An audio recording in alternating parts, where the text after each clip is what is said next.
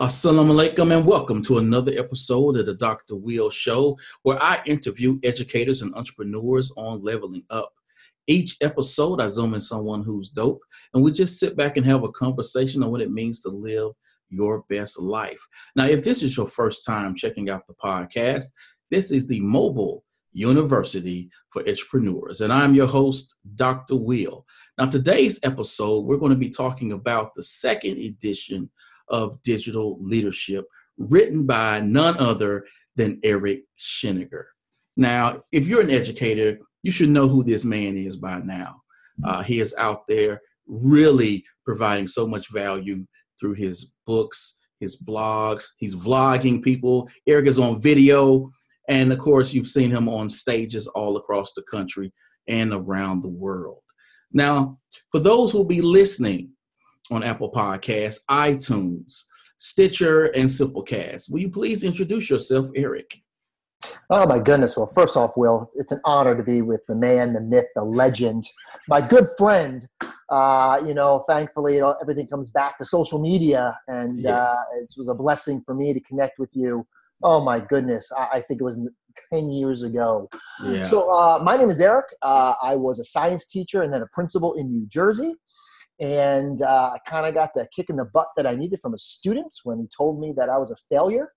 Uh, I like to run around the school taking devices from kids, making their lives miserable. That kid said, "Thank you, Mr. Sheninger, for creating a jail out of what should be a school."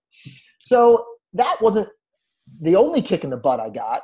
Then I got on Twitter shortly after, after making fun of people who were on social media, saying that people that dedicate time on Facebook, Twitter, MySpace, Friendster are losers because I had that fixed mindset. But you know what? I saw a connection in my professional practice, and that was communication. You will not find an effective leader who is not an effective communicator, and that's why I got on social media. So I'm communicating, then I got creepy. I became a creepy lurker, and I lurked and I learned. I learned how far behind my school was. I learned how fixed my mindset was. I learned that in many cases, I was the problem because I had the title, the position, the power in order to block needed change. You know, we all have life experiences that change our trajectory. Those were mine. Now, I mean, I was blessed to be the principal of a school where my teachers and my kids and my community believe that we could be better. We put research into practice. We had evidence to back up every single innovative idea and use of technology and how it was improving outcomes. And we did things not only in terms of improving achievement, but improving our culture and uh, after many years just tr- transforming teaching, learning, and leadership, I then transitioned to my new role uh, as senior fellow with the International Center for Leadership in Education. And now I am blessed to work with teachers, schools, administrators, districts, organizations all over the world on how we can take that critical lens to our work, improve our practice, and improve outcomes, whether they're for kids or our own. Wow. You can sell anything, Eric. I, I, I can. You. Well, you know what? It's not about selling. This is about passion, Will. You have a passion for what you do. I mean, you do this podcast. I mean, this is your life. You love sharing stories. So for me, you know, I look at it as hopefully people can learn from my mistakes, but more importantly, hopefully people can learn from the experiences uh, not just of myself, but of digital leaders, of teachers, administrators, kids that are implementing new ideas, better ideas, but having that result, that evidence, so that we can really scale the work in our schools. Listen, if you're not passionate about what you do, you shouldn't be doing it. And I'll tell you right now, if you're not passionate about you know learning how to get better every single day helping kids find their why uh, preparing kids not for something but for anything. If you're not passionate about that get the heck out of education and find something else to do. But you're so the way you tell your story the you you, you say it with so much conviction that if you're not a believer you become one. I mean that's the hope. I mean because i was the the poster child for the non-believer I mean, you know, the most dangerous phrase in education, that's the way we've always done it. Uh, other things that get in the way, tradition, uh, or the, you know, oh, let's not get rid of the pep rally, or let's make sure we still have study halls, or let's make sure we have our eight period days. You know, it's that status quo, the tradition, the mindset of this too shall pass. That was me. And I, I own it, Will. I mean, am I ashamed? Am I disappointed? Am I upset that I didn't sort of change sooner? Of course I am. But you know what? There is no uh, perfection in education. There's no perfect teacher, administrator, school, district. And you know what? There, in my mind, there are no true experts. You know, uh, we are always learning, but that's the key: is we have to have a willingness mm. to learn. We have to know now that in this, you know, knowledge-based economy, knowledge is out there. It's how do we access it? How do we utilize it to become better at what we do? How do we use it to reflect? and improve uh, those fundamental aspects of culture that can really prime our kids to not just survive but thrive in a radically uh, disruptive world. Oh yeah, oh yeah. So for folks who haven't read your first book, Digital Leadership, or haven't seen you or heard you speak, I want to begin by you defining digital leadership and what are the seven pillars of digital leadership? Yeah, you know, I look at this way as times change, so must the practice of leaders to establish a culture of learning that's relevant, research based, and rooted in relationships. Digital leadership is all about people, Will, all about people and how their collective actions aligned with new thinking, ideas, and tools help build cultures primed for success. It's about a strategic mindset and set of behaviors that leverage resources to create a meaningful, transparent, and engaging school culture to prepare learners now and well into the future. It is not about throwing out the baby with the bathwater. It's not about saying, oh, well, let's do something new just because we love doing something new. It's not about slapping the word innovative on it because that seems to be what everyone does. You know, it, it's about looking at what we know already works. And it's how does the digital piece support what the research says, support the evidence that we have, and enhance those outcomes that we want. You know, it's about working smarter, not harder, and getting better results. It's about doing what we already do better. So forget the digital piece, Will. It's about leadership this new edition is really about those dispositions. I took a lot of the references to technology out, the tools, because tools change. The dispositions will not. So as we frame it in terms of, you know, hey, when people look at just technology in general, um, they're like, oh my goodness, just another thing I have to do, or we don't have money, or there's too many mandates and directives. If it's important to you, you'll find a way. If not, you'll make an excuse we got to focus on solutions, Will, not excuses. So, as we think about solutions, the seven pillars of digital leadership represent the fundamental elements that are embedded in every school culture. You know, and that's the key. Keep it simple, stupid. Is what are we already doing? Let's do it better. Pillar number one student engagement, learning, and outcomes. That is about pedagogy, building pedagogical practice, taking a critical lens to instructional design, and making sure that with the changes to technology, that the pedagogy is changing as well. Pillar number two, learning spaces and environments. I mean, do we want to learn in the same classrooms as all, our, all of our kids? Do we want to learn under the same conditions as all of our kids? It's not about just comfortable furniture and throwing things in there and colors. Again, it comes down to is the pedagogy changing? And on that, the key question I ask is, you know, how are kids using technology to learn in ways that they couldn't without it? How are kids being empowered to learn in spaces and environments that are more reflective of the real world?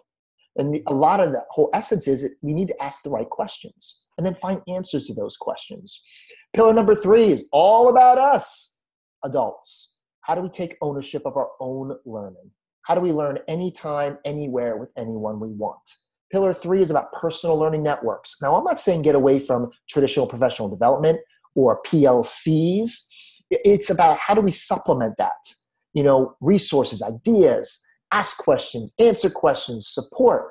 We are here today, Will, and you know this because of the PLN.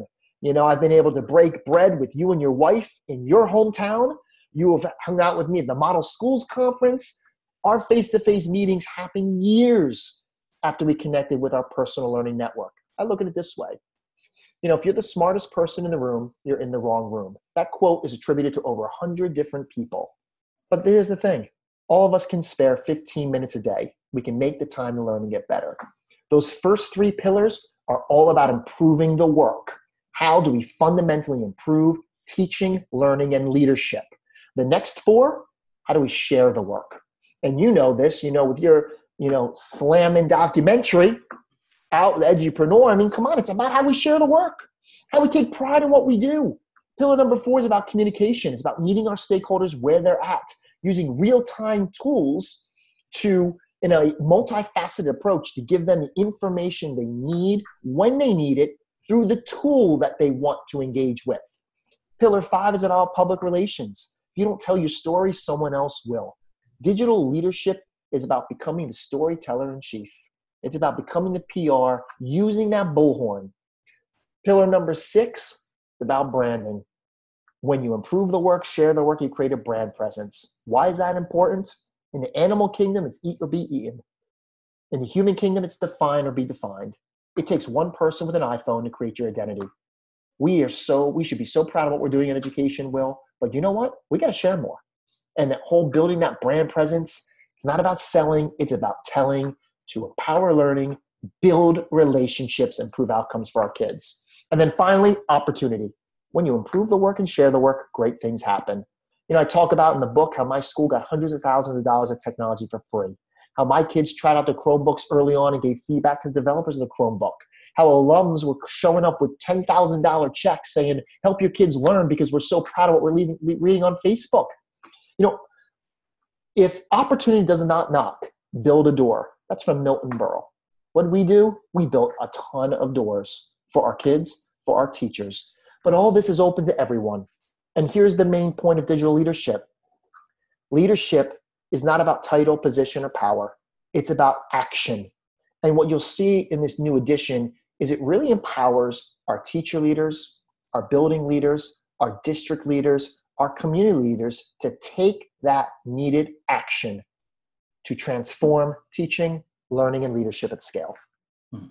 So, your latest book is Digital Leadership Changing Paradigms for Changing Times. Now, let me ask you something, Eric. This is the second edition. What made you go back to the first book, and how is it different from it?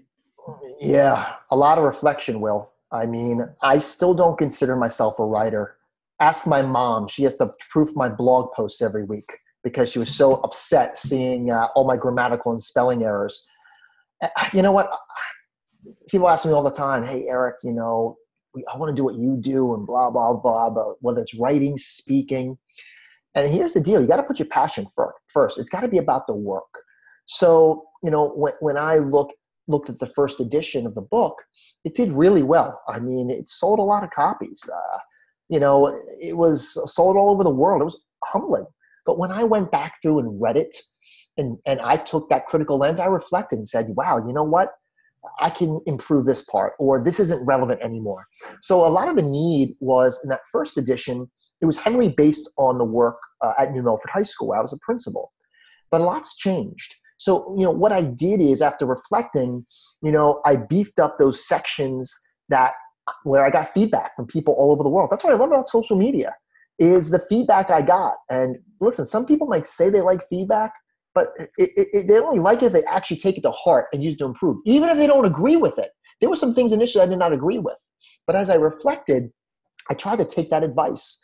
And some of the biggest changes that people will see is chapter five, the student learning outcomes piece is dramatically different. I really focused on you know that pedagogical foundation pedagogy first technology second if appropriate. Focusing on the elements of instructional do- design. Asking key questions like when kids are using technology are they thinking? How are they applying their thinking? That's important without technology.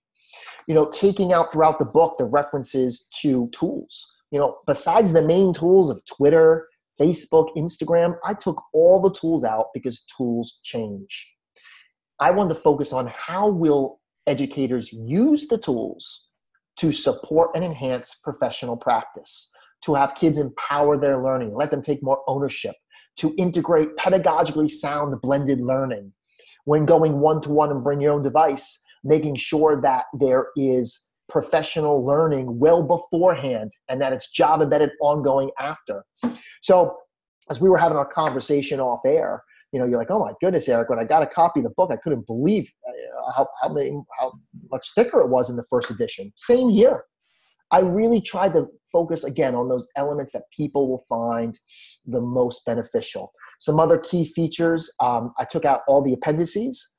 Uh, there are digital resources to documents that I control, uh, downloadables, examples of uh, assessments, uh, forms, all that stuff um, you know, focusing on efficacy throughout. You know, efficacy, uh, we all set goals, but what's the degree to which we reach those goals? So that's a main theme throughout. Also, to save people time, I built a study guide right into the book. Every chapter ends with four to five chap, uh, four to five questions. So the study guide is right there.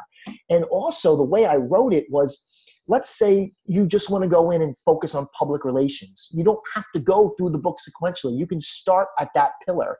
So the seven chapters focus on the pillars, you can mix and match. So I really tried to make this more about the reader than the author, which was me. So there's some other elements in there that I'm sure I'm forgetting. But oh, yeah, and it's evergreen.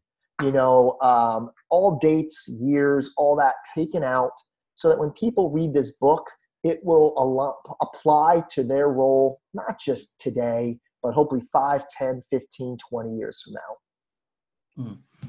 So I want to jump into the fourth industrial revolution that you wrote about in the book. So th- there's no secret that there are cheaper devices now, and we have machine learning and all this connectivity with the internet has brought on so much disruption across many industries yet some have failed to embrace it or even prepare for it. With all of these technological advances that are happening in society, how can schools keep up with the changes that we're seeing? Yeah, it's a great question. You know, we look at artificial intelligence, advanced robotics, automation. I mean, I just read an article today how Netflix, if they don't change, is going to go under because of they don't control all the amazing content that Disney does. And when Disney Plus comes out, oh my goodness.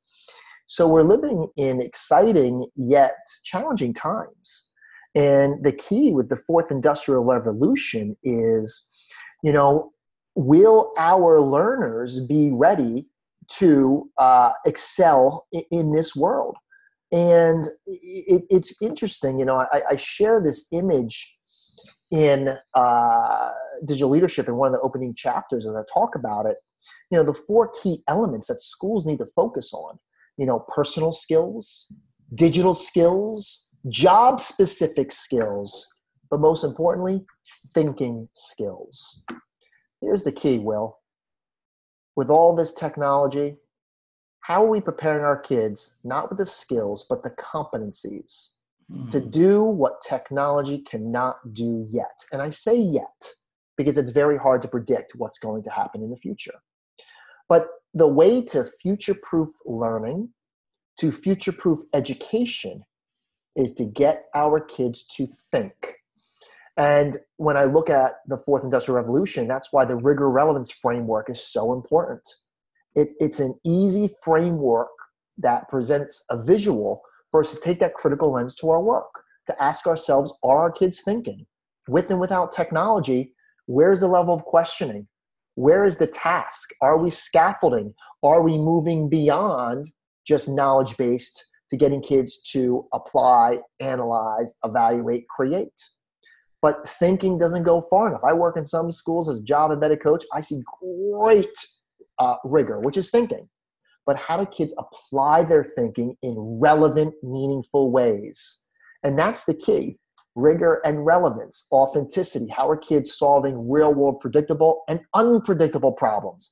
How are they seeing authentic connection to the real world? So the fourth industrial revolution, you know, really is about schools uh, not just going through the motions, not just going through scope and sequence, but challenging kids to think, bring that rigor in. As I mentioned before, we, we can't, we can ill afford to prepare kids for something. We need to prepare them for anything. And you do that through challenging tasks where kids are thinking creative, creatively, collaboratively, together. Mm. So I want to throw this out there to you because you know in the book you wrote about how you know we're teaching kids now who were born into a digital world. And so you know how schools are like, you know, put that cell phone away, but kids are using those mobile devices to not only receive information, consume information, but they're taking iPhones and creating movies. They are they're they even when you look at their connections on Facebook or other platforms, Instagram, they're viewed these people as like real friends, real part of their lives. Whereas adults may say, uh, well, I know you, but we don't, I don't know you know you until something else happens. With these new kids that are coming into our schools and how they use the devices and how they view technology in a way that's very innate to them, a very, a, a, so much a part of who they are what do you say to teachers or administrators who they see those students? They can cognitively know there's a difference but they're still trying to make those students fit into what they've always been doing. Yeah and there's a lot of things i can say on that but i'm going to try to temper my words in respect for the time that we have. But you know kids know how to use technology for the most part. They do not for the most part, know how to use technology to support their learning. And that's our job in education. You know, I'm a big proponent of balance. Technology will not improve every outcome. It shouldn't be used 24 7. Kids need to know the essence of, you know, the soft skills, you know, how to make eye contact, communication, write a thesis statement, all that. But we are doing, in my opinion, a disservice to our kids if we are not creating an environment that is balanced. That, you know, if there's an opportunity for a student to showcase conceptual mastery using technology, why would we not give him or her that opportunity? And usually I see a lot of all or nothing approaches. And I kind of shake my head because you know, in my role, uh, in my job now, technology is a big part. Look at this. This is how I do a lot of my meetings, right here. But when we think about the elements that are critical to real world success, you know, self management, independent inquiry, collaboration, communication, um, all of these facets are, are what happens in the real world. And technology is a big component of that. So I think a lot of it is how we find, again, going back to that pedagogical link. You know, when I look at, you know, working with teachers, I try to get them to see the shift in the balance of power. The balance of power traditionally is in instruction, what the teacher does. But really, it's how is instruction set up learning, what the kid does the balance of power has to shift from instruction to learning. So, what I start when I talk about instruction, I say, hey, you know what? Let's look at a great lesson. You'll start with an anticipatory set or maybe a do now. You'll review prior learning. You'll check for understanding, guided practice, independent practice, closure. All of that isn't rocket science. A lot of that comes from ITIP, which was developed by Madeline Hunter in the late 70s lesson plan design. Now, I'm not saying you need to do all those elements, but let's talk about instruction. But then, how are kids going to apply their learning? And I think that's where kids, we talk about student agency, you know, voice, choice. You know, how do we incorporate those elements? Technology, without a doubt, improves how we can check for understanding with our kids, how we can close our lessons, how we can review prior learning. So, a lot of it is finding that synergy in terms of doing what we already know know we're going to do but having that opportunity to let our kids let our kids use the technology. And that's the key the learning piece. It's not what the adult does with technology that matters. It's what do the kids do? But knowing this some kids don't want to use technology. It's not their preferred medium. So that's why we have to be able to give up control and trust our kids. And it really comes down to this will when we talk about these changes that we want I told you technology changes. How is level of questioning changing?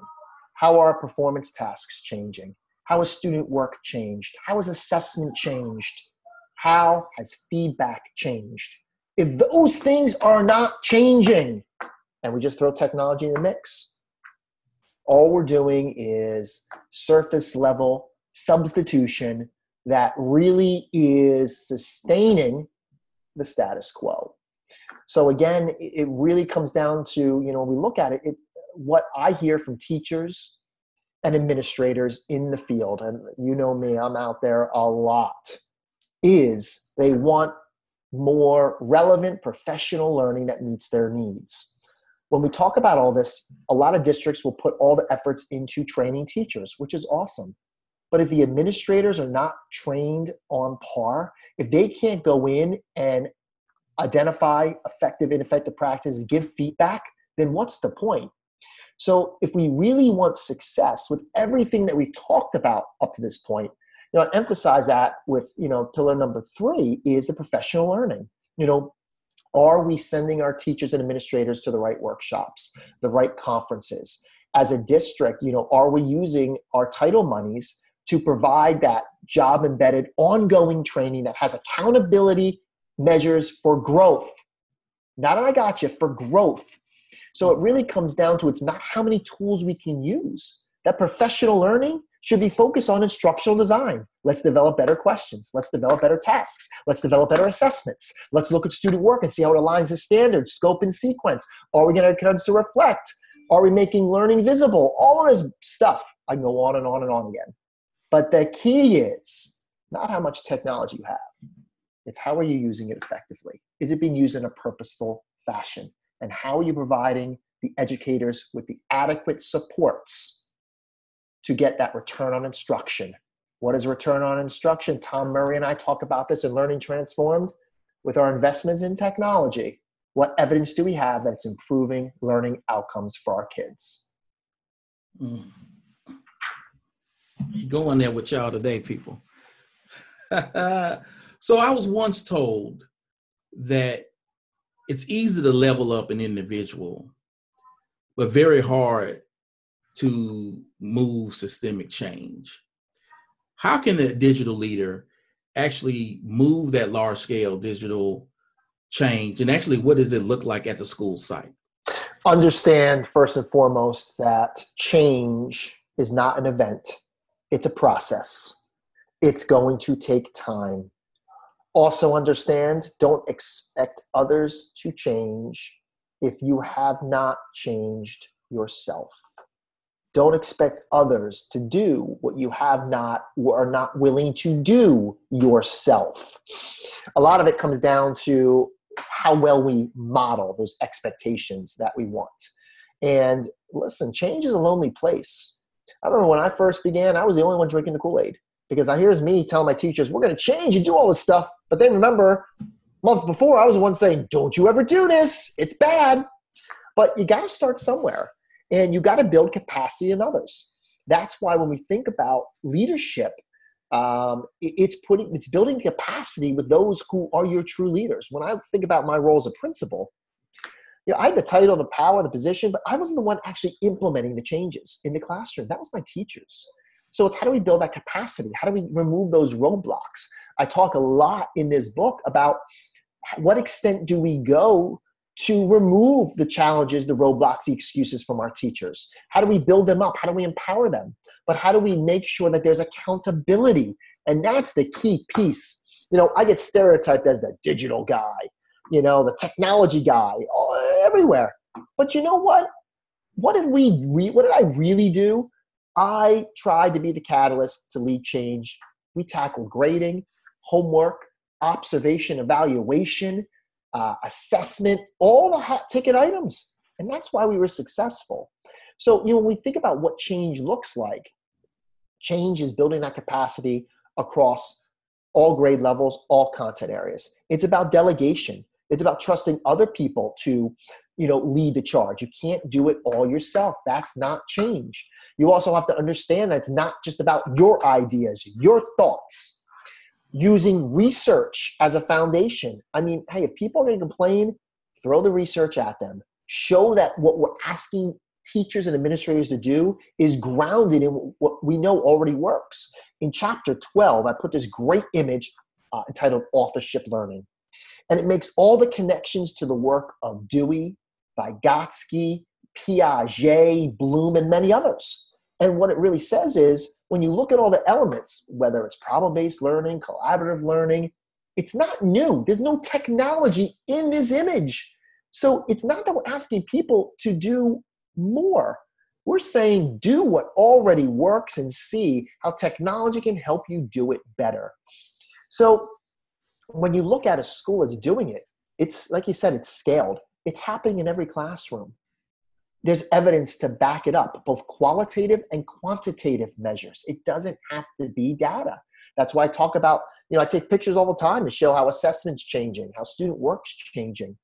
But you know what it looks like is where everyone believes, from the teachers to the administrators, the community, uh, the community, the teachers, that you can walk in any classroom at any time and see the same general expectations both with and without technology. And again, those expectations aligned to getting our kids to think and getting them to apply their thinking. Mm-hmm. So, and that's the key. One of the challenges we have is isolated pockets of excellence. And we got to move away from that because every kid deserves excellence. Mm-hmm. So, in the book, you wrote about how school should reflect real life. What do you mean, and what should instruction or learning look like in this century?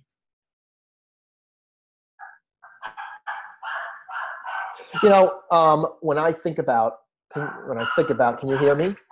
Yeah, I hear you. Um, if you hear if you hear my dog, I apologize.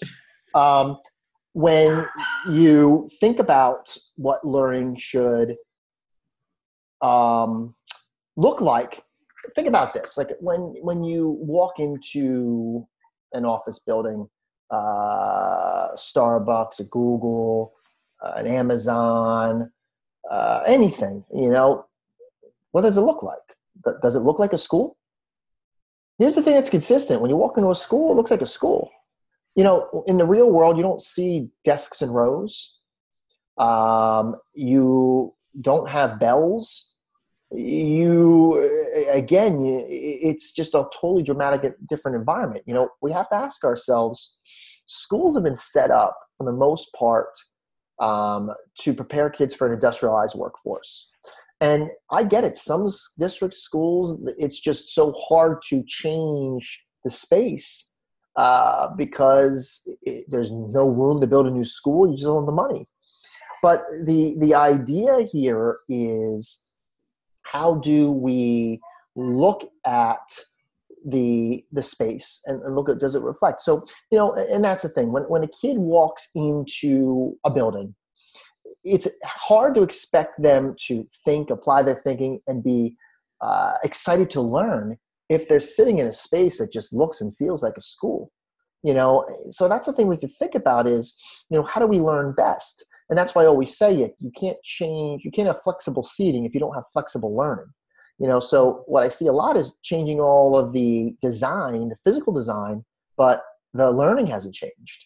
So the whole idea here is are schools going to dramatically reflect the real world? No, they're not. We do have these challenges that I don't see us getting past in the near future, but we can start to make those incremental shifts to make it more, not just more accommodating, not much, but much more hospitable, but really leveraging our common spaces, outdoor spaces, the available technology we have, and giving kids the experiences the experiences that are more reflective of what they're going to be exposed to in the real world.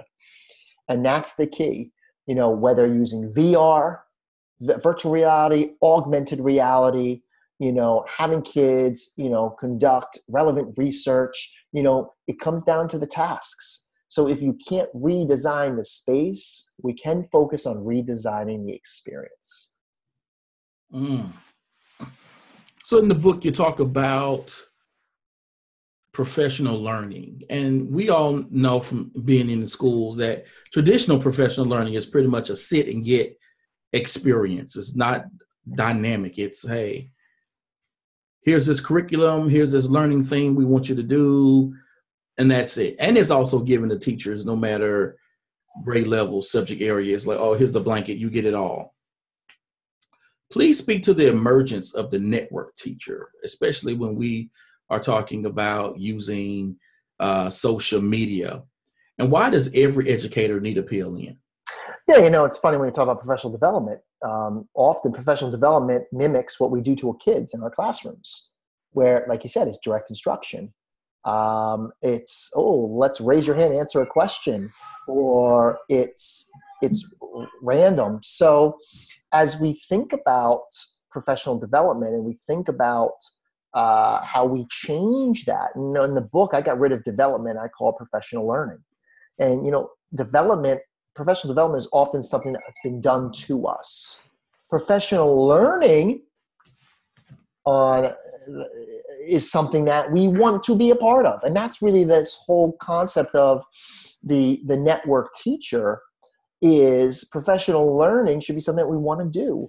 You know, no one is forced to have a, a personal learning network to connect with anyone, anytime, with anyone, anywhere they want.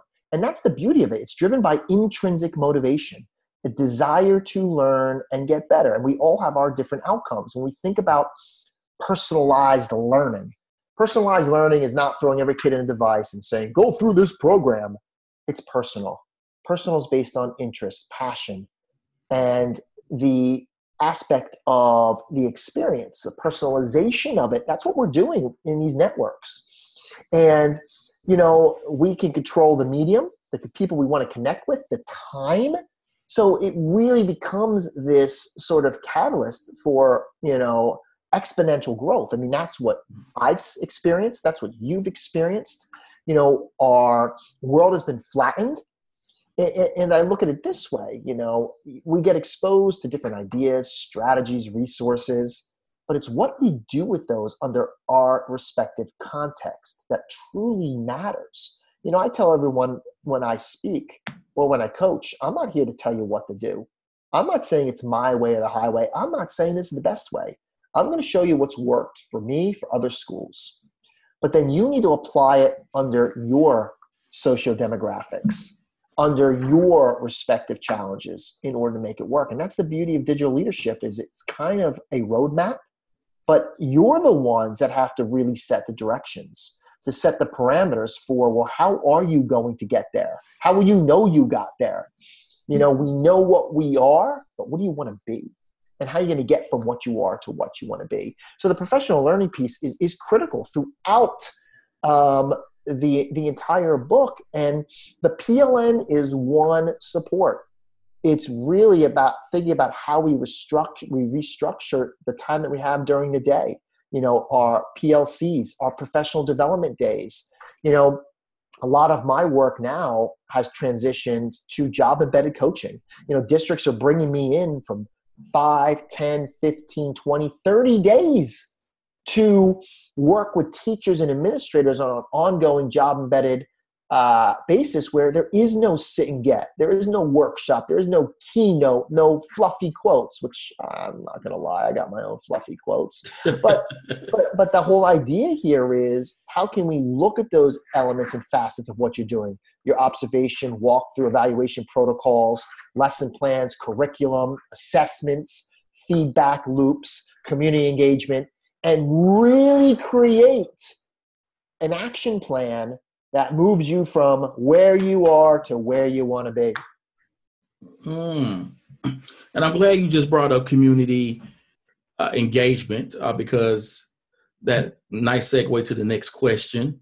It's only because I read your questions, Will, so I just set that up intentionally. so What does family and community engagement looks like look like when schools and school districts start to leverage the power of connectivity? Yeah, I mean, uh, we all know the phrase "perception is reality." I hate that phrase, and you're going to live and die by it. The whole idea is how do you give your stakeholders reality? Mm. Great things happen every single day in our classrooms, our schools, our districts. Do people know about it? Do they know how, when you're going to blended learning, uh, which is what the kids do with technology, where they control path, pace, and place, not blended instruction, what the teacher does with tech. But when you talk about this move to blended learning, and it is more autonomy for the kids, you know, how do you get parents on board? I saw that here in my home district, here in outside of Houston. My daughter's school last year was a blended learning campus. And here's what the parents said Why are the teachers not teaching? What is this seesaw Google Classroom stuff? You know, why are they having all these fancy, comfortable spaces? But over time, and now uh, I'm in my third year working with this school, which is this, the best job ever. Not only do they have the data to align with how blended learning has gotten great results, but they have such a concerted, consistent effort through a multifaceted use of tools Twitter, Instagram, Facebook. They have their own hashtag. And now, oh my goodness, these parents who are also my friends, they love the school. The kids love the school. But it was that consistent storyteller in chief mentality that was embraced by not just the administrators, but the teachers as well every grade level has their own Twitter account, their own Instagram account. They all consistently use the same hashtag. The administrators have their Twitter handles on their computers so you can see what their parents sit down with them, that's what they see. So the idea here is parents, the community has to learn how to unlearn and relearn if we want to get them on board with innovative practices, we have to use the tools that we have to connect to why are we doing this? How are we going about it? And what is the evidence that it actually is better for our kids? So you got to be consistent, consistent, consistent, utilizing not just text, hyperlinks, but images, videos, not just putting yourself all the eggs in the Twitter basket. You know, there's a lot of other tools out there. What if your parents don't like Twitter? And what about your most important stakeholder, your learners? How are you using Snapchat? How are you using Instagram? If you want to talk about your community, thinking about LinkedIn. Oh my goodness, if you want to get your images out there, what about Pinterest? So I can go on and on and on again. But it's not how many tools you use or how many people follow you it is the degree to which you use the tools. And it's about the people that you connect with that give you the most bang for your buck. So, as you think about that from a community perspective and a learning perspective, it's how you use your network and how you use the tools that you have at your disposal, not using them all. Mm-hmm. I did that, I failed miserably, you know, and if we try to do everything at once, we don't know what happens. It fails. Pick one or two tools, focus on them, use them, whether it's community engagement or for your own learning. And then when you feel comfortable, add more to your toolbox. I hear you. So before we go, what do you say to those teachers and administrators who read your book and think that it won't work in their rural or urban Title One school? Oh my goodness. Well, I could sit here and tell you all the Title One rural urban schools that I work in uh, based on the principles of digital leadership. But here's the bottom line. You know, digital does level the playing field. It does. You know, with Title One funds, you do have, if your district is visionary, and you know you can use those funds to get access to technology to get professional development uh, professional learning support that you need but the whole idea here is you know you know with limited resources they having just a few devices. You know, I say, oh, Eric, well, we don't have all these devices to go one to one, or our kids don't have bring your own device. Well, then I say, well, what about Plickers? You know, we could talk about again the review prior learning, check for understanding, closure. Mm-hmm. So a, a lot of it is how do we focus on the solutions, not the excuses. It's how do we use the funds to get, say, um, a, a few Chromebook carts, you know, as opposed to just going one to one you know, or invest in a Chromebook cart as opposed to an interactive whiteboard, which is typically only used by the adult. So, you know, I'm seeing some of the most progress being made in urban and rural areas once the infrastructure is in place. Make no mistake about it, Will. There has to be commitment for bandwidth mm-hmm. and access to tools. There has to be. But then it really comes down to that pedagogical support. I, I think the time for excuses is over. We all have our challenges. And the idea here is the challenges are not going to go away. But let's talk about that teacher that might be in a rural area of a country. Well, they can create their own PLN to get ideas from others all over the world. Let's say about a school that you know is very isolated that can't take their kids on a field trip. They could use Google Expeditions or Google Cardboard to take kids on a virtual field trip. But then it's what do the kids do after that to showcase that they've learned? You know you can bring in experts. Um, you can you know take our i mean there's so many different things we can do but you got to have the pedagogy in place. You have to have good bandwidth and you have to have a certain amount of devices to be able to do it so you know in digital leadership i try to talk about those you know actions and solutions that we can take but you know what? It, it, there is no uh, you know cookbook, you know guidelines that'll show how to do this step by step by step because every teacher, administrator, school district, state, country is different, and that's what I emphasize. The real challenge is how will you take the ideas in the book to be that catalyst for change and then scale it. Awesome, awesome. Thank you, Eric, for coming on the show. Oh, thanks, Will. Hey, everybody, don't forget, it's out there now. yes, sir. Yes, sir. And there will be a link in the show notes for people to go uh, pick up the book. I would like to again thank my guest, Eric Sheninger, for coming on and talking about the second edition of Digital Leadership. Uh, people, you know how I do this. This podcast episode will be going up on iTunes, Apple Podcasts, Stitcher, and Simplecast. Uh, I want you to rate it, subscribe, and follow, and leave your comments because your boy is trying to get Oprah on the show, and I want her to know that I'm doing big things around here. Again, I'd like you to ch- thank you for checking out the Mobile University for Entrepreneurs, and I'm your host, Dr. Will. As always, people, invest in you, EDU. Peace.